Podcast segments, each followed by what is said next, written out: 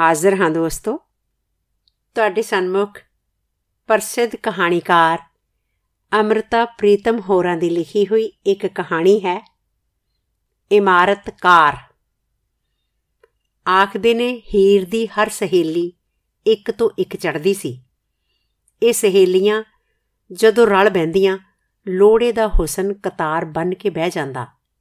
ਗਾਫ road ਦੀਆਂ ਸਾਰੀਆਂ ਕੋਠੀਆਂ ਇੰਜ ਸਨ ਜਿਵੇਂ ਹੀਰ ਦੀਆਂ ਸਹੇਲੀਆਂ ਹੋਣ, ਬੰਕੀਆਂ, ਤਿੱਖੀਆਂ, ਸਜੀਆਂ ਸੰਵਰੀਆਂ।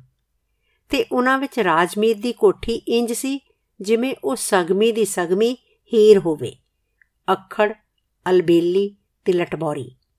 ਸਭਨਾ ਕੋਠੀਆਂ ਦੇ ਬਗੀਚੇ ਮੀਂਡੀਆਂ ਵਾਂਗ ਗੁੰਦੇ ਹੋਏ ਸਨ ਤੇ ਰਾਜਮੀਤ ਦੀ ਕੋਠੀ ਦਾ ਬਗੀਚਾ ਜ਼ੁਲਫਾਂ ਵਾਂਗ ਖੁੱਲਾ ਹੋਇਆ ਸੀ। ਇਸ਼ਕ ਪੇਚੇ ਦੀਆਂ ਲਗਰਾਂ ਆੜੂਆਂ ਦੇ ਬੂਟੇ ਵਿੱਚ ਅੜੀਆਂ ਹੋਈਆਂ ਸਨ ਤੇ ਤੋਰੀ ਦੀ ਵੇਲ ਮੋਤੀਏ ਦੇ ਬੂਟੇ ਉੱਤੋਂ ਲੰਘਦੀ ਪਈ ਸੀ। ਭਾਵੇਂ ਰਾਜਮੀਤ ਕਈ ਵਾਰ ਲੋਕਾਂ ਨੂੰ ਹੱਸ ਕੇ ਕਹਿ ਚੁੱਕਾ ਸੀ ਕਿ ਉਹਦੇ ਬਗੀਚੇ ਦਾ ਹਰ ਪੱਤਾ ਉਹਦੇ ਖਿਆਲਾਂ ਵਾਂਗ ਉਲਝਿਆ ਹੋਇਆ ਹੈ, ਪਰ ਲੋਕ ਉਹਦੀ ਅਮਰੀਕਨ ਢੰਗ ਦੀ ਕੋਠੀ ਵਿੱਚ ਬਗੀਚੇ ਦੀ ਇਹ ਬੇਤਰਤੀਬੀ ਵੇਖ ਕੇ ਇਹੋ ਆਖਦੇ ਸਨ ਕਿ ਉਹਨੇ ਸ਼ਹਿਰੀ ਖੂਬਸੂਰਤੀ ਨੂੰ ਜੰਗਲੀ ਸ਼ਬ ਦੇ ਕੇ ਇੱਕ ਨਵਾਂ ਹੁਸਨ ਪੈਦਾ ਕੀਤਾ ਹੈ। ਡਾਕਟਰ ਦੀਵਾਨ ਚੰਦ ਨੇ ਜਦੋਂ ਸ਼ਹਿਰ ਦੇ ਇਸ ਸਭ ਤੋਂ ਵੱਡੇ ਇਮਾਰਤੀ ਹੁਨਰ ਦੇ ਮਾਹਰ ਰਾਜਮੀਤ ਦੀ ਕੋਠੀ ਵੇਖੀ ਤਾਂ ਉਹ ਵੇਖਦਾ ਹੀ ਰਹਿ ਗਿਆ ਤੇ ਫਿਰ ਇੱਕ ਭਰੋਸੇ ਨਾਲ ਉਹ ਕੋਠੀ ਦੇ ਅੰਦਰ ਲੰਘਦਾ ਰਾਜਮੀਤ ਨੂੰ ਮਿਲਣ ਲਈ ਕਾਲਾ ਪੈ ਗਿਆ। ਇਹ ਮੈਨੂੰ ਪਤਾ ਏ ਕਿ ਤੁਸੀਂ ਅੱਜਕੱਲ ਸਿਰਫ ਵੱਡੀਆਂ ਸਰਕਾਰੀ ਇਮਾਰਤਾਂ ਦੇ ਨਕਸ਼ੇ ਬਣਾਉਂਦੇ ਹੋ। ਤੁਸੀਂ ਕਿਸੇ ਇਕੱਲੇ ਦੁਕੱਲੇ ਘਰ ਦਾ ਨਕਸ਼ਾ ਬਣਾਉਣਾ ਨਹੀਂ ਮੰਨਦੇ। ਪਰ ਮੈਂ ਫਿਰ ਵੀ ਤੁਹਾਡੇ ਕੋਲ ਆਇਆ ਹਾਂ। ਡਾਕਟਰ ਦੀਵਾਨ ਚੰਦ ਨੇ ਰਾਜਮੀਤ ਨੂੰ ਮਿਲਦਿਆਂ ਸਾਰ ਆਪੇ ਹੀ ਆਖ ਦਿੱਤਾ। ਰਾਜਮੀਤ, ਮੁਸਕਰਾ ਪਿਆ। ਮੇਰੀ ਬੀਵੀ ਦੇ ਮਨ ਵਿੱਚ ਪਤਾ ਨਹੀਂ ਕਿਹੋ ਜਿਹਾ ਘਰ ਦਾ ਨਕਸ਼ਾ ਸਮਾਇਆ ਹੋਇਆ ਹੈ। ਮੈਂ ਕਈ ਨਕਸ਼ੇ ਬਣਵਾ ਚੁੱਕਾ ਤੇ ਰੱਦ ਕਰ ਚੁੱਕਾ ਹਾਂ। ਤੁਹਾਡੀ ਸ਼ੋਹਰਤ ਸੁਣੀ ਤੇ ਇਹ ਵੀ ਸੁਣਿਆ ਕਿ ਤੁਸੀਂ ਇੰਨਾ ਛੋਟਾ ਕੰਮ ਆਪਣੇ ਹੱਥ ਵਿੱਚ ਨਹੀਂ ਲਵੋਗੇ। ਫਿਰ ਵੀ ਤੁਹਾਡੇ ਕੋਲ ਇੱਕ ਆਸ ਬਣ ਕੇ ਆਇਆ ਹਾਂ। ਲੋਕ ਆਖਦੇ ਨੇ, ਤੁਹਾਡੇ ਵਾਂਗ ਘਰ ਦਾ ਨਕਸ਼ਾ ਕੋਈ ਨਹੀਂ ਬਣਾ ਸਕਦਾ।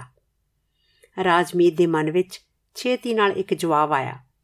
ਜੇ ਲੋਕ ਇਹ ਆਖਦੇ ਨੇ, ਤਾਂ ਗਲਤ ਆਖਦੇ ਨੇ। ਕਿਸੇ ਇਮਾਰਤ ਦਾ ਨਕਸ਼ਾ ਸੱਚਮੁੱਚ ਮੇਰੇ ਵਾਂਗ ਕੋਈ ਨਹੀਂ ਬਣਾ ਸਕਦਾ। ਪਰ ਘਰ ਦਾ ਨਕਸ਼ਾ? ਮੈਂ ਅੱਜ ਤੱਕ ਇੱਕ ਵੀ ਘਰ ਦਾ ਨਕਸ਼ਾ ਨਹੀਂ ਬਣਾਇਆ। ਜਦੋਂ ਘਰ ਦਾ ਨਕਸ਼ਾ ਬਣਾਉਣ ਲੱਗਦਾ, ਉਹ ਇੱਕ ਖੂਬਸੂਰਤ ਇਮਾਰਤ ਬਣ ਕੇ ਰਹਿ ਜਾਂਦਾ ਹੈ ਪਰ ਰਾਜਮੀਤ ਨੇ ਇਸ ਜਵਾਬ ਨੂੰ ਆਪਣੇ ਹੋਠਾਂ ਵਿੱਚ ਘੁੱਟ ਲਿਆ ਤੇ ਨਾਲ ਹੀ ਉਹਦੀ ਮੁਸਕਰਾਹਟ ਵੀ ਕੁੱਟੀ ਗਈ। ਪੈਸਿਆਂ ਬਾਰੇ ਕੋਈ ਗੱਲ ਕਰਨੀ ਬਾਦੂ ਜੀ ਗੱਲ ਹੈ। ਤੁਸੀਂ ਲੱਖਾਂ ਦਾ ਕੰਮ ਕਰਦੇ ਹੋ। ਸੈਕੜਿਆਂ ਦੀ ਗੱਲ ਵਿੱਚ ਤੁਹਾਡਾ ਸ਼ੌਂਕ ਨਹੀਂ ਜਾਗਣਾ। ਵਿਹਾਰ ਦੀ ਗੱਲ ਸਮਝ ਕੇ ਮੈਨੂੰ ਨਾ ਨਾ ਕਰਨੀ। ਇਹ ਕਿਸੇ ਦਾ ਸੁਪਨਾ ਪੂਰਾ ਕਰਨ ਵਾਲੀ ਗੱਲ ਹੈ। ਪਰ ਮੈਂ ਸੱਚਮੁੱਚ ਕਦੇ ਕਿਸੇ ਘਰ ਦਾ ਨਕਸ਼ਾ ਨਹੀਂ ਬਣਾਇਆ। ਇਹ ਮੈਂ ਤੁਹਾਨੂੰ ਟਾਲਣ ਵਾਸਤੇ ਨਹੀਂ ਕਹਿੰਦਾ ਪਿਆ। ਇੱਕ ਹਕੀਕਤ ਦੱਸਦਾ ਪਿਆ ਹਾਂ। ਆਖਰ ਤੁਸੀਂ ਇਸ ਆਪਣੇ ਘਰ ਦਾ ਨਕਸ਼ਾ ਤਾਂ ਬਣਾਇਆ ਹੀ ਹੈ। ਮੇਰਾ ਘਰ? ਰਾਜਮੀਤ ਨੇ ਪਹਿਲਾਂ ਦੁਆੜੇ ਦੀਆਂ ਦੀਵਾਰਾਂ ਵੱਲ ਵੇਖਿਆ, ਫਿਰ ਛੱਤ ਵੱਲ ਤੇ ਫਿਰ ਇਸ ਬੈਠਕ ਵਿੱਚੋਂ ਨਾਲ ਦੇ ਕਮਰੇ ਵਿੱਚ ਖੁੱਲਦੇ ਬੂਹੇ ਵੱਲ। ਰਾਜਮੀਤ ਕੋਲ ਇਸ ਸਵਾਲ ਦਾ ਜਵਾਬ ਬੜਾ ਸਿੱਧਾ ਸੀ। ਇੱਕ ਘਰ ਦਾ ਨਕਸ਼ਾ ਉਹ ਹੁੰਦਾ ਏ, ਜਿਹਦੇ ਵਿੱਚ ਇੱਕ ਮਰਦ ਦੀ ਬੈਠਕ ਦਾ ਬੂਹਾ ਉਸ ਔਰਤ ਦੇ ਕਮਰੇ ਵਿੱਚ ਖੁੱਲੇ, ਜਿਹਨੂੰ ਉਹ ਪਿਆਰ ਕਰਦਾ ਹੋਵੇ। ਤੇ ਉਸਨੇ ਅੱਜ ਤੱਕ ਨਾ ਕਿਸੇ ਘਰ ਦਾ ਨਕਸ਼ਾ ਬਣਾਇਆ ਏ ਤੇ ਨਾ ਕਿਤੇ ਬਣਿਆ ਹੋਇਆ ਵੇਖਿਆ ਏ। ਰਾਜਮੀਤ ਇਹ ਬੜਾ ਸਿੱਧਾ ਜਿਹਾ ਜਵਾਬ ਦੇਣਾ ਚਾਹੁੰਦਾ ਸੀ ਪਰ ਫੇਰ ਉਹ ਚੁੱਪ ਰਿਹਾ। ਉਹਨੂੰ ਜਾਪਿਆ, ਇਹ ਸਿੱਧੀ ਜਿਹੀ ਗੱਲ ਵੀ ਇਸ ਡਾਕਟਰ ਦੀਵਾਨ ਚੰਦ ਨੇ ਨਹੀਂ ਸੀ ਸਮਝਣੀ, ਕਿਉਂਕਿ ਇਸ ਗੱਲ ਨੂੰ ਅੱਜ ਤੱਕ ਕਿਸੇ ਨੇ ਨਹੀਂ ਸੀ ਸਮਝਿਆ। ਮੇਰੀ ਬੀਵੀ ਦੇ ਮਨ ਵਿੱਚ ਪਤਾ ਨਹੀਂ ਕਿਹੋ ਜਿਹਾ ਘਰ ਦਾ ਨਕਸ਼ਾ ਸਮਾਇਆ ਹੋਇਆ ਏ। ਉਹ ਆਖਦੀ ਹੈ, ਮੈਂ ਰਾਤੀ ਜਦੋਂ ਸੌਂਦੀ ਆ ਮੈਨੂੰ ਇੱਕ ਘਰ ਦਿਸਦਾ ਏ। ਪਰ ਜਾਗਦਿਆਂ ਸਾਰ ਮੈਨੂੰ ਉਹਦਾ ਨਕਸ਼ਾ ਭੁੱਲ ਜਾਂਦਾ ਏ। ਇਸ ਲਈ ਮੈਂ ਕਦੇ ਉਹਦੀ ਸ਼ਕਲ ਆਪਣੀ ਜ਼ੁਬਾਨੋਂ ਦੱਸ ਨਹੀਂ ਸਕਦੀ। ਰਾਜਮੀਤ ਦਾ ਇੱਕ ਹੌਕਾ ਉਹਦੇ ਸਿਗਰਟ ਦੇ ਧੂਏ ਵਿੱਚ ਰਲ ਗਿਆ ਤੇ ਫਿਰ ਉਹਨੂੰ ਇੰਜ ਜਾਪਿਆ ਜਿਵੇਂ ਕਮਰੇ ਦਾ ਬੂਹਾ ਖੜਕਿਆ ਹੋਵੇ। ਵਰਿਆਂ ਪੁਰਾਣੀਆਂ ਯਾਦਾਂ ਅੱਜ ਰਾਜਮੀਤ ਦੇ ਕਮਰੇ ਦਾ ਬੂਹਾ ਖੜਕਾਉਂਦੀਆਂ ਪਈਆਂ ਸਨ। ਇੱਕ ਯਾਦ ਛੇਤੀ ਨਾਲ ਅੰਦਰ ਲੰਘ ਆਈ। ਰਾਜਮੀਤ ਦੇ ਖੱਬੇ ਪਾਸੇ ਨਾਲ ਖਲੋ ਗਈ ਦਿਲ ਵਾਲੇ ਪਾਸੇ। ਰਾਜਮੀਤ ਨੇ ਜਦੋਂ ਉਹਦੇ ਮੂੰਹ ਵੱਲ ਵੇਖਿਆ, ਉਹ ਸੱਤੀ ਦਾ ਮੂੰਹ ਸੀ। ਜਿਹਨੂੰ ਪਿਛਲੇ ਮਹੀਨੇ 16ਵਾਂ ਵਰਾ ਚੜਿਆ ਸੀ ਤੇ ਹੁਣ ਉਹ ਗਰਮੀਆਂ ਦੀਆਂ ਛੁੱਟੀਆਂ ਵਿੱਚ ਆਪਣੇ ਨਾਨਕੇ ਪਿੰਡ ਆਈ ਹੋਈ ਸੀ। ਰਾਜਮੀਤ ਇਸੇ ਪਿੰਡ 10ਵੀਂ ਵਿੱਚ ਪੜਦਾ ਸੀ। ਛੁੱਟੀਆਂ ਵਿੱਚ ਉਹਨੇ ਆਪਣੇ ਮਾਮੇ ਕੋਲ ਸ਼ਹਿਰ ਜਾਣਾ ਸੀ, ਪਰ ਸੱਤੀ ਨੂੰ ਵੇਖ ਕੇ ਉਹਨੂੰ ਇੰਜ ਜਾਪਿਆ ਜਿਵੇਂ ਸ਼ਹਿਰ ਆਪੇ ਤੁਰ ਕੇ ਉਹਦੇ ਪਿੰਡ ਆ ਗਿਆ ਸੀ। ਤੇ ਹੁਣ ਉਹਨੇ ਸ਼ਹਿਰ ਕਾਹਨੂੰ ਜਾਣਾ ਸੀ? ਫੇਰ ਬਾਹਰਲੇ ਖੁੱਲੇ ਬੂਹੇ ਵਿੱਚੋਂ ਦੂਸਰੀ ਯਾਦ ਅੰਦਰ ਲੰਘ ਆਈ ਤੇ ਰਾਜਮੀਤ ਦੇ ਸੱਜੇ ਪਾਸੇ ਵੱਲ ਖਲੋ ਗਈ। ਕਿੰਨੀਆਂ ਪਿੰਡ ਦੀਆਂ ਕੁੜੀਆਂ ਸੱਤੀ ਦੀਆਂ ਸਹੇਲੀਆਂ ਬਣ ਗਈਆਂ ਤੇ ਸੱਤੀ ਉਹਨਾਂ ਦੀ ਰੀਸੋ ਰੀਸੀ ਆਪਣੇ ਨਾਨਕੇ ਵਿਹੜੇ ਵਿੱਚ ਪੀੜੀ ਉੱਤੇ ਬਹਿ ਕੇ ਹੱਥ ਵਿੱਚ ਰੰਗ ਬਰੰਗੀ ਰੇਸ਼ਮੀ ਧਾਗੇ ਫੜ ਕੇ ਫੁਲਕਾਰੀ ਸਿੱਖਣ ਲੱਗ ਪਈ। ਰਾਜਮੀਤ ਦੇ ਮਾਸਟਰਾਂ ਨੂੰ ਚਰੋਕਣੀ ਇੱਕ ਸ਼ਿਕਾਇਤ ਸੀ ਕਿ ਰਾਜਮੀਤ, ਜਿਹੜਾ ਪੜ੍ਹਾਈ ਵਿੱਚ ਸਭ ਤੋਂ ਹੁਸ਼ਿਆਰ ਸੀ ਜਰਾ ਵੀ ਖੁਸ਼ਕਤ ਨਹੀਂ ਸੀ ਲਿਖਦਾ। ਸੱਤੀ ਦੀ ਫੁਲਕਾਰੀ ਉੱਤੇ ਜਿਉਂ-ਜਿਉਂ ਰਾਂਗਲੇ ਫੁੱਲ ਪੈਂਦੇ ਗਏ। ਪਤਾ ਨਹੀਂ ਰਾਜਮੀਤ ਦੀਆਂ ਕਾਪੀਆਂ ਉੱਤੇ ਕਿਹੜਾ ਜਾਦੂ ਵਰ ਪਿਆ। ਉਹਦੇ ਅੱਖਰ ਮੋਤੀਆਂ ਵਰਗੇ ਹੋ ਗਏ ਤੇ ਉਹਦੀ ਡਰਾਇੰਗ ਦੀਆਂ ਲੀਕਾਂ ਮੂੰਹੋਂ ਬੋਲਣ ਲੱਗ ਪਈਆਂ। ਬਾਹਰਲੇ ਬੂਹੇ ਵਿੱਚੋਂ ਇੱਕ ਯਾਦ ਬੜੇ ਤਿੱਖੇ ਪੈਰਾਂ ਨਾਲ ਅੰਦਰ ਆਈ ਤੇ ਛੇਤੀ ਨਾਲ ਰਾਜਮੀਤ ਦੇ ਸਾਹਮਣੇ ਆਪਣਾ ਸਿਰ ਉੱਚਾ ਕਰਕੇ ਖਲੋ ਗਈ। ਸੱਤੀ ਨੇ ਇੱਕ ਦਿਨ ਆਪਣੇ ਮਾਮੇ ਦੇ ਪੁੱਤਰ ਨੂੰ ਆਖ ਕੇ ਰਾਜਮੀਤ ਕੋਲੋਂ ਕੁਝ ਕਿਤਾਬਾਂ ਤੇ ਕਾਪੀਆਂ ਮੰਗਵਾ ਲਈਆਂ। ਉਹਨੇ ਵੀ 10ਵੀਂ ਦਾ ਇਮਤਿਹਾਨ ਦੇਣਾ ਸੀ ਤੇ ਉਹਨੇ ਸੁਣਿਆ ਸੀ ਕਿ ਰਾਜਮੀਤ ਆਪਣੀ ਜਮਾਤ ਦਾ ਸਭ ਤੋਂ ਹੁਸ਼ਿਆਰ ਲੜਕਾ ਹੈ। ਤੇ ਫਿਰ ਸੱਤੀ ਨੇ ਜਦੋਂ ਕਿਤਾਬਾਂ ਮੋੜੀਆਂ, ਹਿਸਾਬ ਦੀ ਕਿਤਾਬ ਦੇ ਪਹਿਲੇ ਵਰਕੇ ਉੱਤੇ ਜਿੱਥੇ ਰਾਜਮੀਤ ਦਾ ਨਾਮ ਲਿਖਿਆ ਹੋਇਆ ਸੀ, ਸੱਤੀ ਨੇ ਪੈਨਸਲ ਨਾਲ ਆਪਣਾ ਨਾਮ ਵੀ ਲਿਖ ਦਿੱਤਾ। ਰਾਜਮੀਤ ਜਦੋਂ ਪੜਨ ਬੈਠਦਾ, ਹਿਸਾਬ ਦੀ ਕਿਤਾਬ ਦਾ ਪਹਿਲਾ ਵਰਕਾ ਖੋਲਦਾ, ਆਪਣੇ ਨਾਮ ਨਾਲ ਸੱਤੀ ਦਾ ਨਾਮ ਪੜਦਾ ਉਹਦਾ ਦਿਲ ਜ਼ੋਰ-ਜ਼ੋਰ ਦੀ ਧੜਕਣ ਲੱਗ ਪੈਂਦਾ। ਉਹ ਖਬਰੇ ਜ਼ਿੰਦਗੀ ਦਾ ਕਿਹੜਾ ਹਿਸਾਬ ਕਰਨ ਲੱਗ ਪੈਂਦਾ? ਕਿਤਾਬ ਦਾ ਅਗਲਾ ਸਫਾ ਖੁੱਲਣਾ ਹੀ ਭੁੱਲ ਜਾਂਦਾ। ਸੱਤੀ ਦੇ ਪੈਨਸਲ ਨਾਲ ਲਿਖੇ ਹੋਏ ਨਾਮ ਨੂੰ ਉਹਨੇ ਸਿਆਹੀ ਨਾਲ ਗੂੜਿਆਂ ਕਰ ਲਿਆ ਹੋਇਆ ਸੀ। ਖੁੱਲੇ ਪਿੰਡਾਂ ਦੀਆਂ ਸੌੜੀਆਂ ਨਜ਼ਰਾਂ ਸਾਹਮਣੇ ਇੱਕ ਓਪਰੇ ਜਵਾਨ ਮੁੰਡੇ ਦਾ, ਇੱਕ ਓਪਰੀ ਜਵਾਨ ਕੁੜੀ ਨਾਲ ਗੱਲ ਕਰਨਾ ਬੜੇ ਪੱਜ ਮੰਗਦਾ ਹੈ। ਤੇ ਪਿੰਡਾਂ ਦੀ ਸਿੱਧੀ ਸਧਾਰਨ ਜ਼ਿੰਦਗੀ ਵਿੱਚ ਕੋਈ ਪੱਜ ਘੱਟ ਹੀ ਲੱਭਦਾ ਹੈ। ਤਾਂ ਵੀ ਰਾਹ ਖੜੇ ਰਾਜਮੀਤ ਨੇ ਸੱਤੀ ਨੂੰ ਜਿੰਨੀ ਵਾਰ ਵੇਖਿਆ, ਸੱਤੀ ਦੀਆਂ ਅੱਖਾਂ ਨੇ ਲੰਮੇ ਇਕਰਾਰਾਂ ਦੀਆਂ ਗੱਲਾਂ ਕੀਤੀਆਂ। ਤੇ ਫੇਰ ਛੁੱਟੀਆਂ ਮੁਕਾ ਕੇ ਸੱਤੀ ਜਦੋਂ ਸ਼ਹਿਰ ਜਾਣ ਲੱਗੀ, ਉਹਨੇ ਇੱਕ ਚਿੱਠੀ ਰਾਜਮੀਤ ਦੀ ਕਿਤਾਬ ਵਿੱਚ ਲੁਕਾ ਕੇ ਭੇਜੀ ਕਿ 10ਵੀਂ ਪਾਸ ਕਰਕੇ ਉਹ ਸ਼ਹਿਰ ਆ ਜਾਵੇ। ਅੱਗੋਂ ਕਿਸੇ ਕਾਲਜ ਵਿੱਚ ਉਹ ਇਕੱਠੇ ਪੜਨਗੇ ਰਾਜਮੀਤ ਦੇ ਹੱਥ ਵਿੱਚ ਫੜਿਆ ਹੋਇਆ ਪਹਿਲਾ ਸਿਗਰਟ ਮੁੱਕ ਗਿਆ ਤੇ ਰਾਜਮੀਤ ਨੇ ਪਹਿਲੇ ਸਿਗਰਟ ਦੀ ਅੱਗ ਨਾਲ ਹੀ ਨਵਾਂ ਸਿਗਰਟ ਲਾ ਲਿਆ। ਬਾਹਰਲੇ ਬੂਹੇ ਵਿੱਚੋਂ ਇੱਕ ਹੋਰ ਯਾਦ ਅੰਦਰ ਲੰਘ ਆਈ। ਉਹਦੀ ਚਾਲ ਬੜੀ ਮੱਠੀ ਸੀ। ਉਹ ਰਾਜਮੀਤ ਦੀ ਗਰਦਨ ਕੋਲ ਆਪਣਾ ਸਿਰ ਝੁਕਾ ਕੇ ਖਲੋ ਗਈ। ਜਦੋਂ ਸਾਲਾਨਾ ਇਮਤਿਹਾਨ ਹੋਏ, ਰਾਜਮੀਤ ਨੇ ਮਸਾਂ ਪਾਸ ਹੋਣ ਜੋਗੇ ਨੰਬਰ ਲਏ। ਪਹਿਲੇ 6 ਮਹੀਨੇ ਉਹ ਕਿਤਾਬ ਖੋਲ ਕੇ ਸੱਤੀ ਦਾ ਨਾਮ ਹੀ ਪੜਦਾ ਰਹਿ ਗਿਆ ਸੀ। ਉਹਨੂੰ ਸਵਾਲਾਂ ਦਾ ਸਾਰਾ ਹਿਸਾਬ ਹੀ ਭੁੱਲ ਗਿਆ ਸੀ।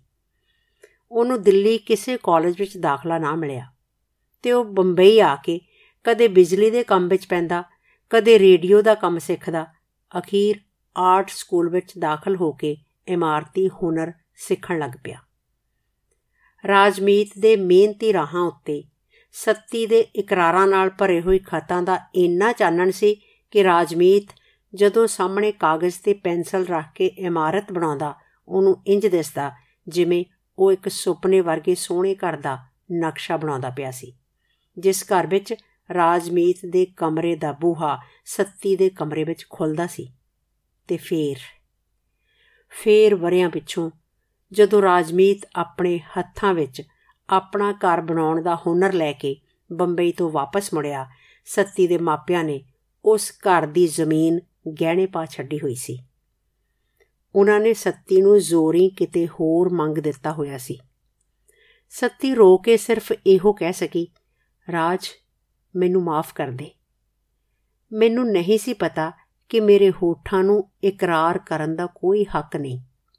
ਸ਼ਾਇਦ ਸਾਡੇ ਦੇਸ਼ ਵਿੱਚ ਕਿਸੇ ਵੀ ਔਰਤ ਨੂੰ ਇਕਰਾਰ ਕਰਨ ਦਾ ਹੱਕ ਨਹੀਂ ਹੁੰਦਾ। ਤੇ ਫੇਰ ਰਾਜਮੀਤ ਨੇ ਇੱਕ ਗੁੱਸੇ ਨਾਲ ਸਭਨਾ ਯਾਦਾਂ ਦੇ ਮੂੰਹ ਵੱਲ ਵੇਖਿਆ, ਜਿਵੇਂ ਆਖਰਿਆ ਹੋਵੇ, ਹੁਣ ਤੁਸੀਂ ਕੀ ਕਰਨ ਆਈਆਂ ਹੋ? ਤੁਹਾਨੂੰ ਚੰਗਾ ਭਲਾ ਪਤਾ ਹੈ ਕਿ ਜੇ ਮੈਂ ਆਪਣੇ ਹੁਨਰ ਦਾ ਸਾਰਾ ਜ਼ੋਰ ਲਾ ਕੇ ਵੀ ਇੱਕ ਘਰ ਦਾ ਨਕਸ਼ਾ ਬਣਾਉਣਾ ਚਾਹਾਂ ਤਾਂ ਨਹੀਂ ਬਣ ਸਕਦਾ। ਕਿਉਂਕਿ ਮੇਰੀ ਬੈਠਕ ਦਾ ਬੂਹਾ ਜਿਸ ਔਰਤ ਦੇ ਕਮਰੇ ਵਿੱਚ ਖੁੱਲਦਾ ਏ ਉਹ ਸੱਤੀ ਨਹੀਂ। ਡਾਕਟਰ ਦੀਵਾਨ ਚੰਦ ਹੈਰਾਨ ਹੋਇਆ ਬੈਠਾ ਸੀ। ਰਾਜਮੀਤ ਦੀ ਚੁੱਪ ਟੁੱਟਣ ਵਿੱਚ ਨਹੀਂ ਸੀ ਆਉਂਦੀ।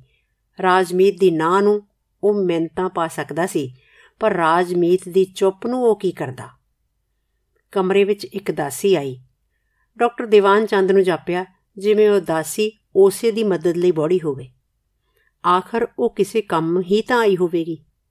ਉਹ ਰਾਜਮੀਤ ਨਾਲ ਕੋਈ ਗੱਲ ਕਰੇਗੀ? ਤੇ ਉਹਦੀ ਚੁੱਪ ਟੁੱਟ ਜਾਏਗੀ। ਸਾਬ, ਮੇਮ ਸਾਹਿਬ ਨੂੰ ਜ਼ਿਆਦਾ ਤਕਲੀਫ ਹੈ।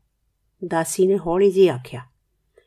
ਰਾਜਮੀਤ ਨੂੰ ਇਹ ਗੱਲ ਸਮਝਣ ਵਿੱਚ ਜ਼ਰਾ ਚਿਰ ਲੱਗਾ, ਪਰ ਆਖਰ ਇਹ ਗੱਲ ਉਹਨੂੰ ਸਮਝ ਆ ਗਈ ਤੇ ਛੇਤੀ ਨਾਲ ਉੱਠਦਾ ਡਾਕਟਰ ਦੀਵਾਨ ਚੰਦ ਵੱਲ ਮੂੰਹ ਕਰਕੇ ਆਖਣ ਲੱਗਾ, ਮਾਫ ਕਰਨਾ, ਮੈਂ ਡਾਕਟਰ ਨੂੰ ਲੈਣ ਜਾਣਾ ਹੈ ਇਹ ਨਕਸ਼ੇ ਵਾਲੀ ਗੱਲ ਮੇਰੇ ਕੋਲੋਂ ਬਣਨੀ ਨਹੀਂ।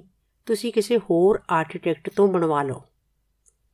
ਡਾਕਟਰ ਦੀਵਾਨ ਚੰਦ ਨੇ ਨਕਸ਼ੇ ਵਾਲੀ ਗੱਲ ਸੁਣੀ ਅਣਸੁਣੀ ਰਹਿਣ ਦਿੱਤੀ ਤੇ ਛੇਤੀ ਨਾਲ ਆਖਣ ਲੱਗਾ, ਮਿਸਿਸ ਰਾਜਮੀਤ ਨੂੰ ਕੋਈ ਤਕਲੀਫ ਹੈ? ਮੈਂ ਡਾਕਟਰ ਹਾਂ, ਜੇ ਮੇਰੀ ਮਦਦ ਦੀ ਲੋੜ ਹੋਵੇ। ਮਿਹਰਬਾਨੀ, ਪਰ ਇਸ ਵੇਲੇ ਲੇਡੀ ਡਾਕਟਰ ਦੀ ਲੋੜ ਹੈ। ਤੇ ਇਹ ਕਹਿੰਦਾ ਰਾਜਮੀਤ ਬਾਹਰਲੇ ਬੂਹੇ ਵੱਲ ਵਧਿਆ, ਤੁਸੀਂ ਬੈਠੋ, ਮੇਰੀ ਬੀਵੀ ਹਸਪਤਾਲ ਦੀ ਸਭ ਤੋਂ ਵੱਡੀ ਡਾਕਟਰ ਹੈ। ਮੈਂ ਮਿੰਟਾਂ ਵਿੱਚ ਜਾ ਕੇ ਉਸ ਨੂੰ ਲੈ ਆਉਣਾ ਵਾਂ।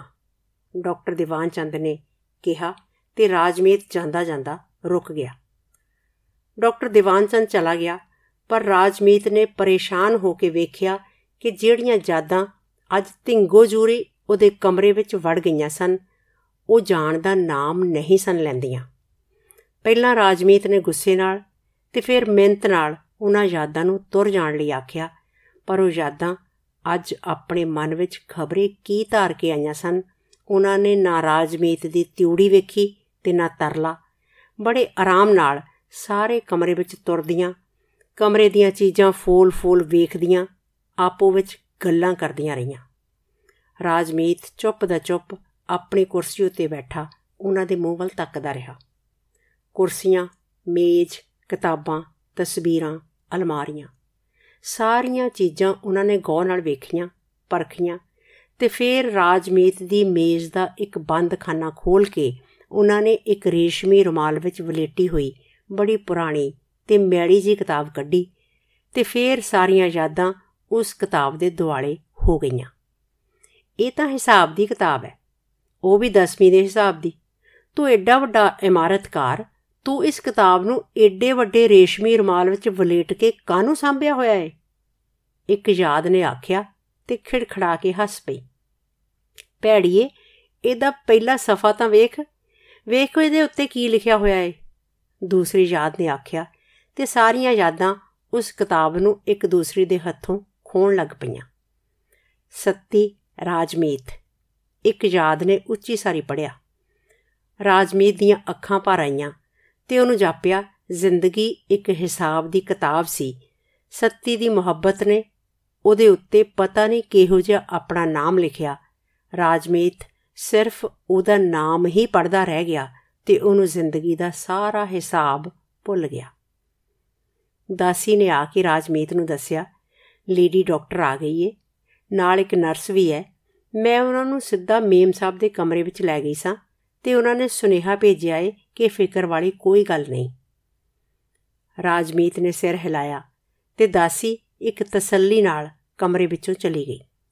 ਹੁਣ ਰਾਜਮੀਤ ਨੇ ਸੱਤੀ ਦੀਆਂ ਸਾਰੀਆਂ ਯਾਦਾਂ ਨੂੰ ਇੱਕ ਹੁਕਮ ਵਾਂਗ ਆਖਿਆ ਕਿ ਉਹ ਉਸ ਕਿਤਾਬ ਨੂੰ ਉਸੇ ਤਰ੍ਹਾਂ ਬੰਦ ਕਰਕੇ ਮੇਜ਼ ਦੇ ਖਾਨੇ ਵਿੱਚ ਰੱਖ ਦੇਣ, ਖਾਨੇ ਨੂੰ ਉਸੇ ਤਰ੍ਹਾਂ ਚਾਬੀ ਨਾਲ ਬੰਦ ਕਰ ਦੇਣ ਤੇ ਛੇਤੀ ਨਾਲ ਇੱਥੋਂ ਚਲੀਆਂ ਜਾਣ। ਯਾਦਾਂ ਮੁਸਕਰਾਈਆਂ।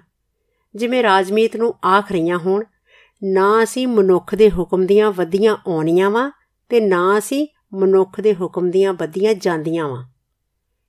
ਰਾਜਮੀਤ ਨੇ ਹਾਰ ਕੇ ਆਪਣੀਆਂ ਅੱਖਾਂ ਮੀਟ ਲਈਆਂ ਤੇ ਆਪਣੇ ਹੱਥ ਨਾਲ ਆਪਣੇ ਮੱਥੇ ਨੂੰ ਇੰਜ ਪੂੰਝਿਆ ਜਿਵੇਂ ਇਹ ਯਾਦਾਂ ਮੁੜ ਕੇ ਦੀਆਂ ਬੂੰਦਾਂ ਹੋਣ। ਫਿਰ ਆਪੇ ਰਾਜਮੀਤ ਨੂੰ ਰੋਣ ਵਰਗਾ ਹਾਸਾ ਆ ਗਿਆ। ਇਹ ਯਾਦਾਂ ਤਾਂ ਮੱਥੇ ਦੇ ਲੇਖ ਨੇ। ਇਹਨਾਂ ਨੂੰ ਕਿਹੜਾ ਹੱਥ ਪੂੰਝ ਸਕਦਾ ਏ? ਤੇ ਫਿਰ ਆਲੇ ਦੁਆਲੇ ਖਲੋਤੀਆਂ ਹੋਈਆਂ। ਸੱਤੀ ਦੀਆਂ ਸਾਰੀਆਂ ਯਾਦਾਂ ਨੂੰ ਵੇਖ ਕੇ ਰਾਜਮੀਤ ਦੇ ਦਿਲ ਵਿੱਚ ਪਤਾ ਨਹੀਂ ਕੀ ਆਇਆ। ਉਹ ਇੱਕ ਕਾਗਜ਼ ਲੈ ਕੇ ਘਰ ਦਾ ਨਕਸ਼ਾ ਬਣਾਉਣ ਲੱਗ ਪਿਆ। ਦਾਸੀ ਦਾ ਸਾਹ ਵਿੱਚ ਸਾਹ ਨਹੀਂ ਸੀ ਰਲਦਾ ਪਿਆ। ਉਹ ਕਮਰੇ ਵਿੱਚ ਇੰਜ ਆਈ ਜਿਵੇਂ ਬੜੀ ਦੂਰੋਂ ਦੌੜਦੀ ਆਈ ਹੋਵੇ। ਸਾਬ, ਛੋਟਾ ਸਾਬ।